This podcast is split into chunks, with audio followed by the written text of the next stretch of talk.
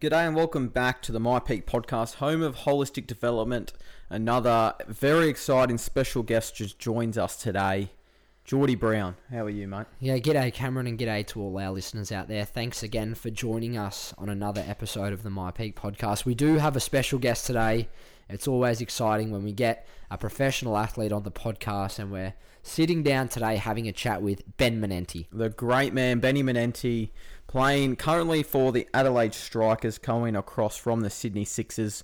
Geordie and I were lucky enough to grow up playing with and against Benny and was a formidable opponent to play against on the cricket field. But today you're going to get to know him on the podcast off the cricket field and what he's done to get to where he is today. Yes, Ben was always an intimidating man on the field, so it was lovely to sit down and have a chat with him uh, behind the white stripe today and, and really get to know him as a person. He uh, gives a fantastic insight into the challenges and the setbacks um, on the pursuit to be a professional athlete, but also the triumphs that follow perseverance. Yeah, Benny gives actually some really good pointers uh, about what he does in pre- preparation for a Big Bash game and also just the amount of work that you have to put in to be prepared for a Big Bash game, especially being an off spinner who bats lower down in the order, the amount of work that he does in order to get the best out of his own performance. It's something that I think all of our athletes and listeners can take away and implement some of these techniques into their own game. And I think Benny sort of someone that optimizes getting the absolute most out of themselves. He isn't necessarily the most talented cricketer going around in the big bash, but he's someone that competes on every ball and a big reason why he's so successful out on the cricket field. Yeah, Cam and I are very confident that you'll take a lot away from this episode today with Benny. So make sure you switched on listening, uh, got yourself a cup of tea or a cup of coffee with pen and paper. So sit back, enjoy episode with Ben Manenti. We've got the great man, Benny Manenti, here with us today. Benny, thanks for joining us on the myPEAC podcast, mate. No, no problem, boys. Happy to come on. Awesome. Well, let's jump straight into it, Benny. What what's your season looking like now? Where are you at? How long till preseason kicks off, and what's happening in your life right now? Uh, it's pretty cruisy time of year. Um, just in Adelaide at the moment. Uh, we're starting up preseason sort of start of June. So next week we'll kick off. Um, a lot of boys are away overseas in England. Um, I've been training for a couple weeks now though because I'm off to Scotland in July to play for Italy in some World Cup qualifiers. Um, oh, beautiful! That sounds exciting. Yeah, so that'll be good fun. Um, and then yeah, other than that, it's pretty quiet. A couple runs, couple gyms, bit of yoga. Um, that's basically making up my weeks at the moment. Yeah, nice. So your plan is to do you approach do you like set yourself a little preseason for the preseason so you get back and you're not at square one or do you kind of just cruise into a preseason? Yeah, yeah, it's uh it's way too hard to to get back to to full fitness if you don't sort of keep ticking over. So. I sort of had a couple of niggles and injuries at the end of the season, so I've just been sort of coming in to try and get them right. Um, doing a lot of running, um, and a bit of gym stuff to just make sure that when we do start next week, I'm not back at square one again. It's it's sort of a smooth transition in. Benny, obviously you're in Adelaide now, mate. You've made the move there from Cricket New South Wales or the Sydney Premier competition. Do you just want to speak a little bit about your transition or even your background from starting here in New South Wales to uh, being down there in Adelaide now? Yeah, yeah. Um, yeah, so I started at Sydney, played all my grade cricket at Sydney, um, played a bit of second 11 stuff at New South Wales and some games for ACT as well, and just couldn't quite get through to obviously, I mean, the end goal was a contract, but even just to get consistent opportunities in second 11. Um, I couldn't really get that in New South Wales, um, whether I thought it was right or wrong.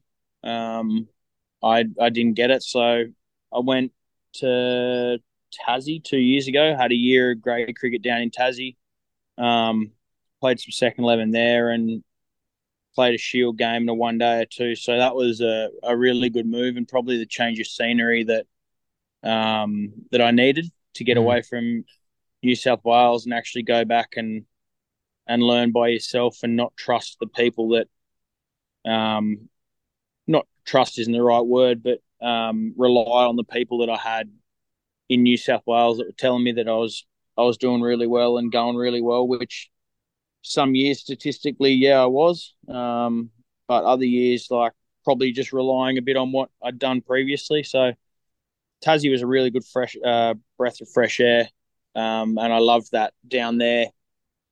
And then that sort of wrapped up, and I just sort of assumed I was going to roll into a contract there.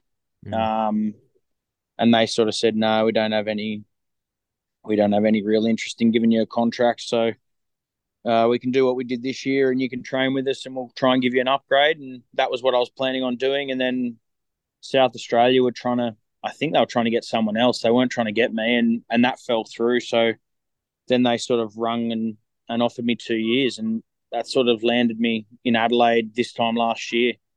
Um, and I've absolutely loved my 12 months here since then. It's been awesome. It's a great place to live. Um, it's a great place to train. Like I'm sitting here doing this podcast, watching them set up for State of Origin as we speak. So oh, it's yeah, um, cool. That's brilliant. It's pretty. It's pretty. Uh, it's a pretty good place to be, and um, I've loved the the transition and and probably the probably that year in Tassie is probably more of a an important year that sort of set me up compared to the other the other years, just because mm. it was a set of fresh eyes. It wasn't the same ground, same players you'd played for the last five years, play same players you'd with, and that's not taking anything away from Sydney or Sydney grade cricket because I think it's the best grade comp in Australia. But sometimes that different eyes, different voice, almost have to go and prove yourself again to new people. Um, it sort of kick-started me and actually it actually reminded me that I definitely did sort of want it because at 25, 26, it's and you're sort of in your second state, and then now I'm in my third state. So it sort of had to happen, or it wasn't going to happen. So, mm-hmm. um, yeah, I was. It's been sort of a big 24 months of growing, um, more sort of as a as a person and and understanding my game rather than actually developing my my skill set a whole lot. That's awesome, Benny. What I'm interested to know when you got your Adelaide con- or your SACA contract, how did that go about? Was that like did your manager reach out to them? Did they reach out to him? Was it someone that you knew that's in in the SACA, or how did you actually get that contract? Was it the stars aligning, or what actually happened for that?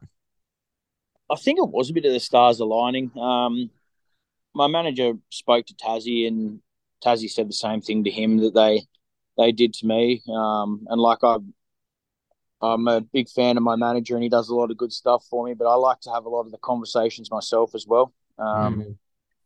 just to just so I know where I stand with them, rather than um, just the manager, because I think it's an important to be able to sort of connect to those people giving you contracts and not giving you contracts on on a level as well as through the manager. Um, so yeah, Tassie said no, um, and then he said, "Oh, I'm just going to touch base with South Australia," and he said, "Oh, we might have one year in South Australia." And in my head, I was umming and ahhing a bit. I was like, "Well, one year's a it's a lot of risk. Like I've mm. played games in Tassie. There's no guarantee that I play games in South Australia, and if you move there, you've left New South Wales, Tassie, and now South Australia. So you're almost you're almost out of options. So I was if it was a one year deal, I probably would have stayed in Tassie, but they sort of said, "Well, we'll back you in. We'll give you two years," and and everything sort of came together. It was it wasn't it wasn't COVID, but it was a weird time. Like I remember sitting on the conference call with them. I was in Tassie. My manager was in the Blue Mountains in a car with his wife. Dizzy was at um, somewhere on the Gold Coast with his kids at a trampoline indoor skydiving center or something. Um, Tim Nielsen had COVID, and and one of the other guys was at his house, so it was a bit of a rabble. But it's um, it it's no. As soon as I sort of spoke to them, I knew it was going to be the right decision, and um, yeah, as I said, since then I haven't looked back. Benny, you're right. It was definitely the right decision. I mean, you must be pretty pumped with how you went last year. I know you know, every Monday, Cam and I would talk about how well you're going. And I want to know what kind of was the, I don't know, the secret recipe that allowed you to perform so well in a new state first year.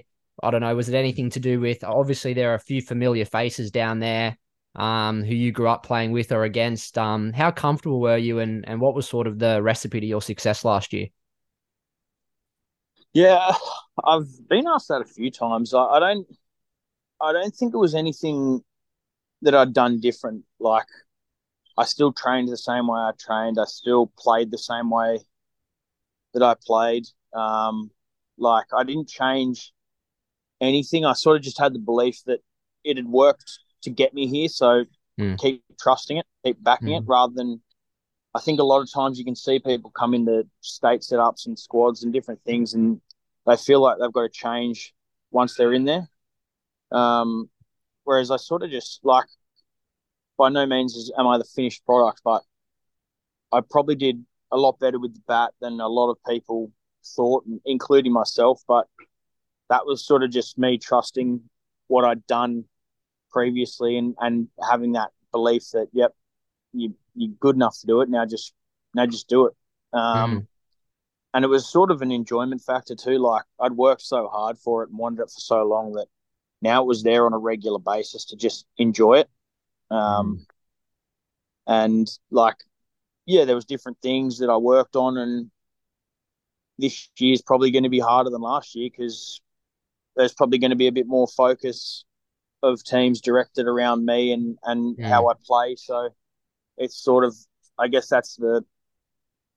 I, I assume I don't know, but I guess that's the evolution of of trying to be a good state cricketer is sort of you do well and then they come harder and then you've got to find a way to combat it again. So um, it's exciting. I'm I'm looking forward to the next 12 months. There's a lot of opportunities to to do well and and play some and play some good cricket. So um, yeah, I don't. There's nothing different that I did.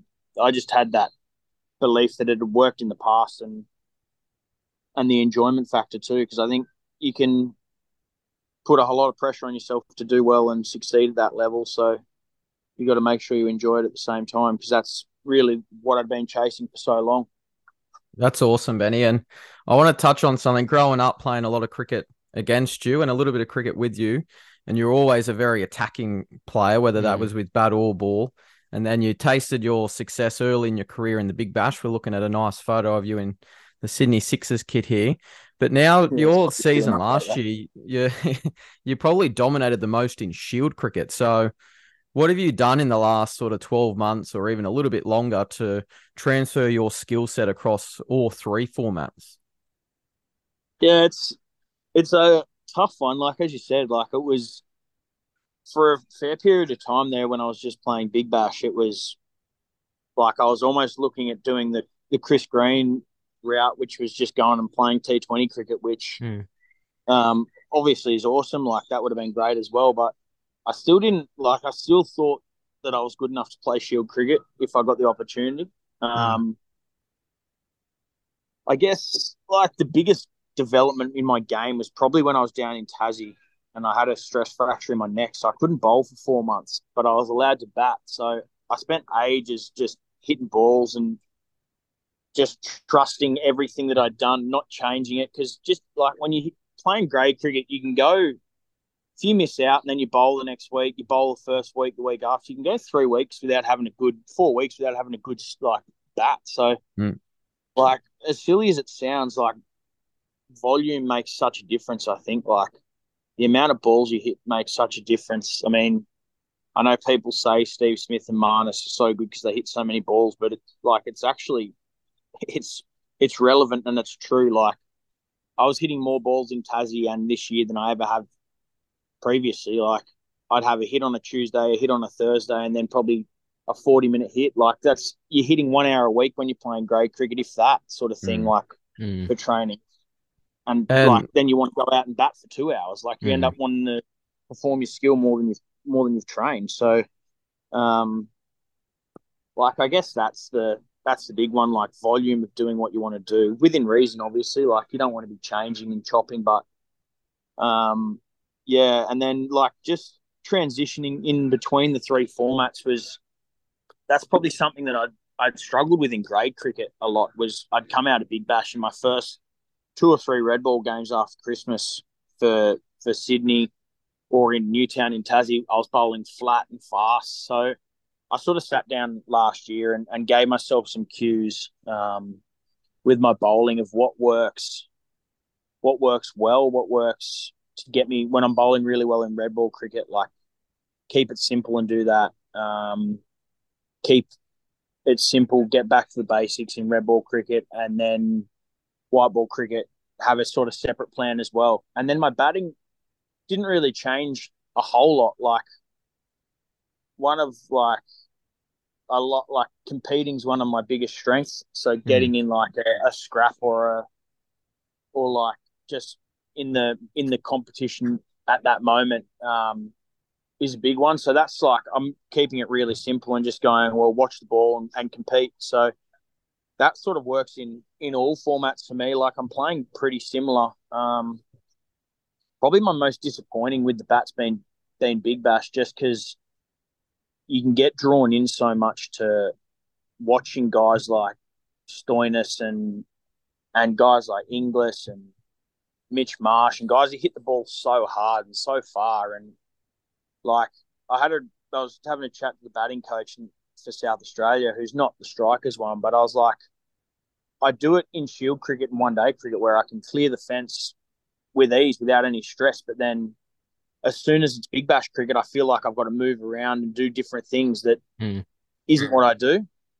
Mm, and that's. I think that's just the, you watch these guys that are so good at it, but they do that in all three formats. So, like batting wise, not going away from my strengths in big bash, like I play on the same grounds as, as I do for Shield and one day cricket. Just only difference is there's 25,000 on the other side of the fence rather than 25. So, mm. um, yeah, that's the sort of that's the hardest transition I've found is batting in in Big Bash compared to the other two, and, and going back to red ball bowling. Um, but there, yeah, I mean, I want to play the three formats for as long as I can. So hopefully, continuing to make that transition smaller and smaller each time, just because the gaps now are so small between Shield and one day cricket, and then 2020 in your first Shield game. So yeah, that's awesome, Benny, and what that makes me think of is like just the power that expectation can put on a batter. Like you say in a shield or one day game, you clear the boundary well, but then you step into a big bash game and you go out there expected to score from ball one or clear the boundary at the back end of an innings, and it can actually be the same skill, but with a different mindset, can be a lot different. Yeah, hundred percent, hundred percent. And that's like I've tried to have the same mindset every time I've batted in Shield or one day cricket, sort of re- regardless of the the score. Like I think I actually did well, like myself as a did a lot better when the team was in trouble. Yeah. Um, like when we were four or five for sixty, rather than when we were four or five for three hundred, because I didn't like I wasn't in the same mindset. So again, that's like another one for me, like trying to make sure every time I bat, like I'm in the same headspace, not making days when we're in trouble more important mm. than when we're not in trouble. And, and same with Big Bash, going out and, and trusting trusting my process and trusting my my swing. Um, because it's it's good enough once you like you know it's good enough, but as you said, it's just going out there and going, well, he's just hit it 30 rows back. I've got to do the same. So um yeah, that's a big one. Like, I don't have too many rituals or too many things, but like just having a, a really clear plan about like watch the ball and and react sort of thing. Like, it's, and it works for me. It won't work for everyone, but like that's my game plan. And there'll be times where it doesn't work, but I think that's even more important than to know that when you have had success from it, that you keep trusting it. You don't go and change it. Benny, Benny, we talk a lot with our athletes about preparation and the decisions they make away from training. And I'm interested to know, say, a couple days out from a Big Bash game where Big Bash is obviously such a huge tournament here in the summertime in Australia. What kinds of things are you doing, say, a couple of days out or the, the night before that are helping you be in that mindset you talk about and, and ready for performance um, come that night? Yeah, it's funny you mentioned that because I had a bit of like a um, reminder this year, sort of, of that. When I was first playing for the Sixers, like I used to do, like we'd train the day, but the two days before, and then like have a top up session the day before. So you do all mm. your skills and all that stuff. Um, and then like I still to this day, the most nervous I get in a big bash game is when I'm fielding.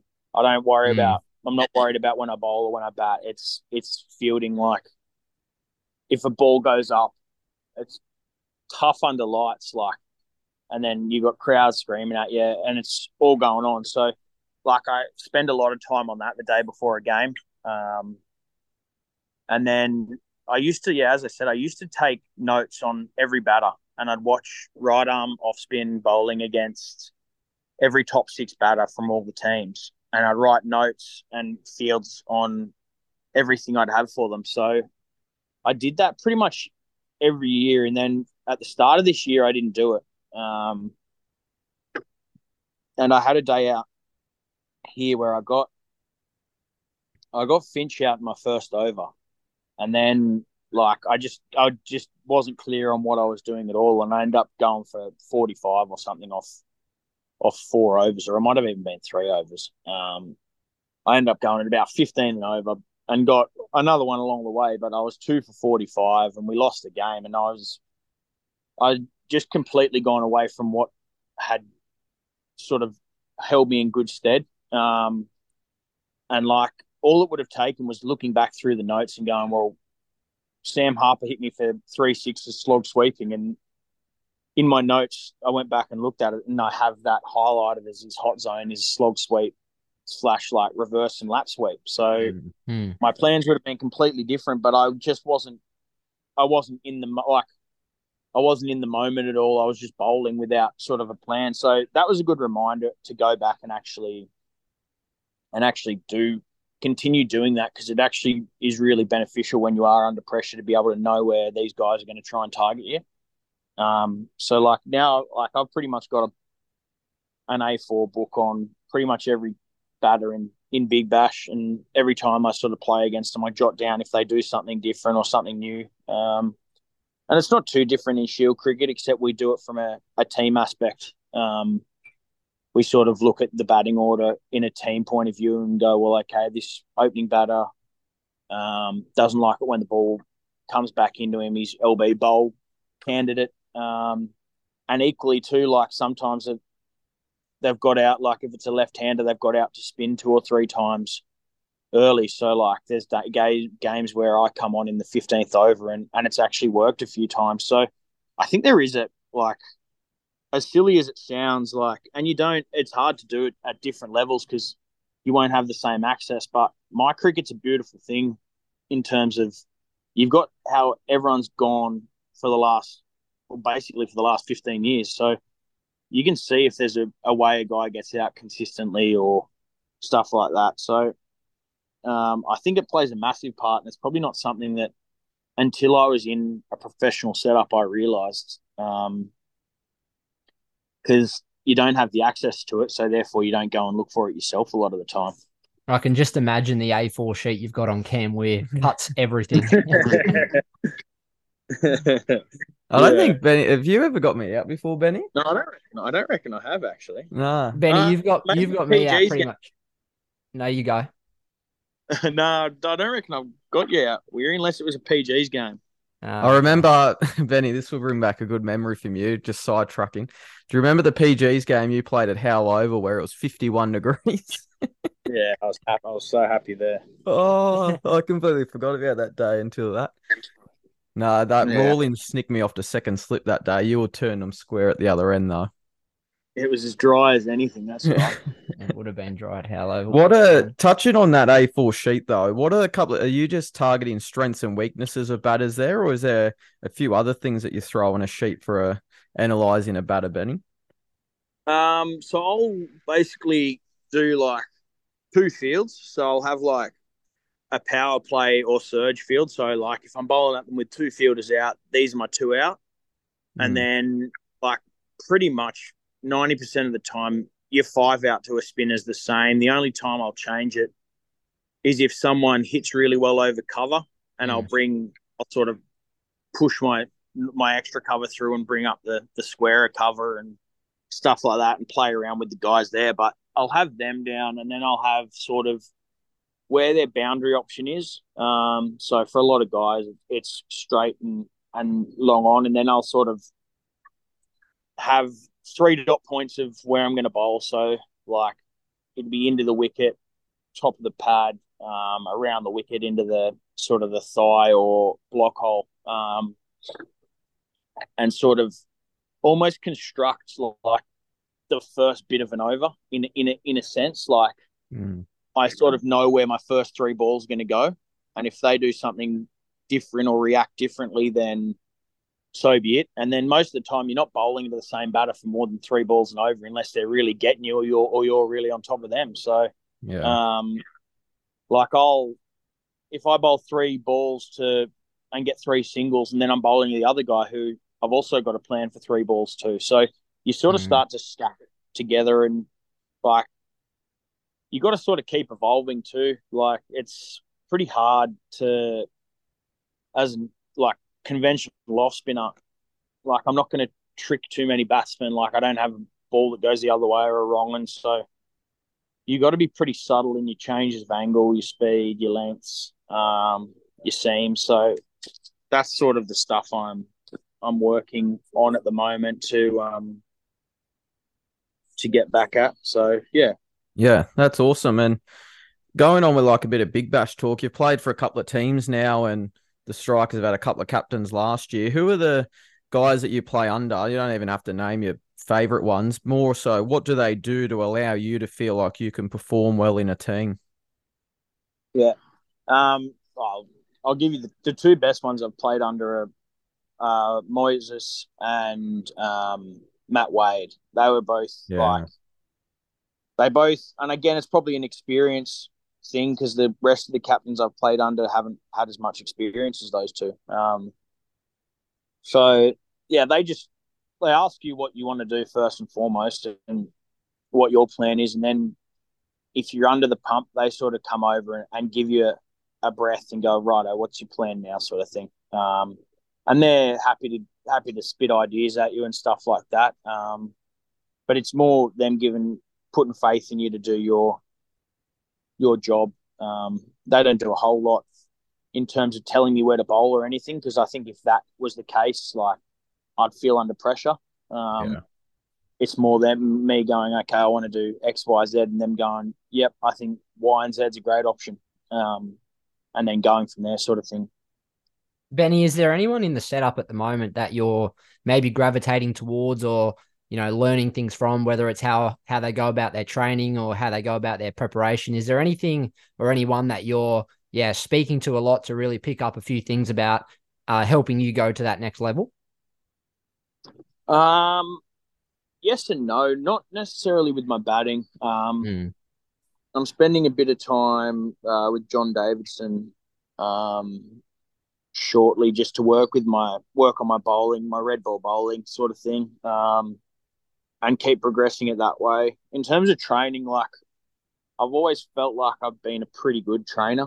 Um, I'm just probably more structured now, um, and usually sort of like taking someone with me to Mm. to do to do something with me just to a keep you accountable and and b you're sort of a bit more interested and um again it's probably my competitive side coming out like of wanting to compete with someone um but yeah not a whole lot like i think i think that stuff like for me personally i think if i go all in on that and be focused so much on getting to the next level that it that it won't actually not that it won't actually happen, but it might not happen just because I'm all all in on it. Whereas I think if I can just sort of keep tracking the way I am and keep picking people's brain along the way, and like I'm a big believer of a lot of like if you can take bits of different information from a lot of different people, then it's going to hold you in good stead. Like obviously Mm. you're going to have your immediate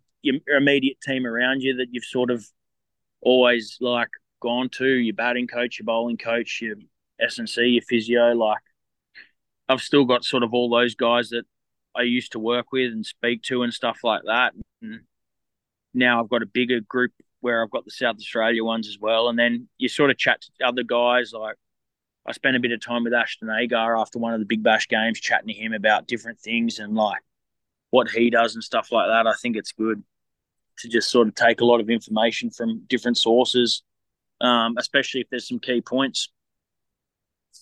Yeah, awesome. I think it wouldn't be a good podcast if we interview you, Benny, playing for the Strikers, and not get in your mind about Rashid Khan and what you've learnt from him. And it'd be interesting to know because you're obviously a pretty traditional off spinner where he spins the ball both ways and almost bowls six different balls in one over. What have you taken from his game and implemented your game? Obviously, it could be more so from a tactical point of view as well. Yeah.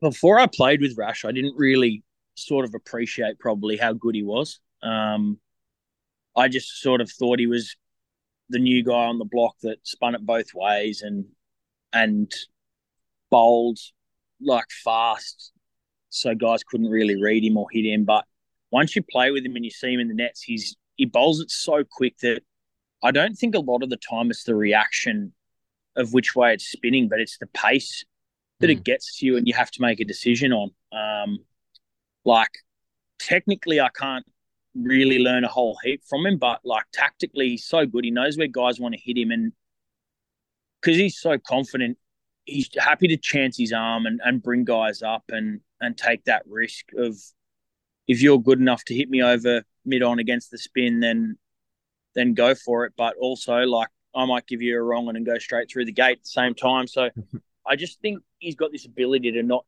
ever let a batter feel comfortable. Um, I mean, he's. I think he's. He knows his stats. He's like second in the wickets for T Twenty all time with like five hundred, and he's twenty four. So he'll probably end up with bloody one hundred and fifty or fifteen hundred or something. Um, is he um, actually twenty four, Benny? What's your take there? yeah, I, I, think he is. I think he. Is. Um, he yeah, but no, he's he's very good. He's a he's a ripping fella as well. Like the Adelaide fans here absolutely love him, and he walks mm-hmm. around and spends an hour after the game signing autographs for people and Good stuff. So he's a he's a great fella, and it, he gives you a lot of time. Um, I think I think even though sort of he knows that he can't help a whole lot of a whole lot of bowlers because he's sort of so unique in what he does. Um, but he's happy to give you his time and, and talk talk tactics with you. Yeah, that's awesome. Well, it's been a great episode, Benny. Thanks for jumping on. Just before we let you get back to your preseason training, we often hear on podcasts people ask, What's one piece of advice? I reckon instead of asking a generic question like that, what's something that you do in your game now, whether that's when you step on the field or perhaps at training as well, that you wish you started when you were perhaps back in Sydney playing Premier cricket or when you were a young cricketer growing up? Yeah, Um, probably two, two things a whenever I've got the ball in my hand or I cross the boundary to go out to bat is like I know I know that I'm good enough, whether it whether it's true or not. Um, whether there's eleven of the opposition and your own teammate thinking that you're not good enough or that you're going to be in trouble, know that I'm good enough. Um, I think you've got to be able to convince yourself before you can convince other people. So but self belief's a big one. Like no matter the situation, knowing that I'm good enough and um, enjoying it. Because I think as soon as you, as soon as for a long time, I probably put a lot of pressure on myself to get to the next level and not actually enjoying the the journey. Um, like I love going back and playing grade cricket now because my attitude's so much different to what it was five years ago. Whereas five years ago, it was like I was going out to war. Whereas now it's mm. more it's fun. I enjoy it. I can go and go and practice my skills, go and execute my skills, and and when you do that, you you find you often succeed more than you fail. So they're two big ones: belief and enjoyment. Yeah, awesome. Well, thanks for jumping on, Benny. Good luck for the first of all the preseason, and then your trip over to represent Italy, and for the upcoming season, mate. We look forward to watching you go hopefully to a new level next year and continue to score well and take as many wickets as you can at, for the strikers and for South Australia. Thanks, boys. Thanks for having me on. Thanks, Benny.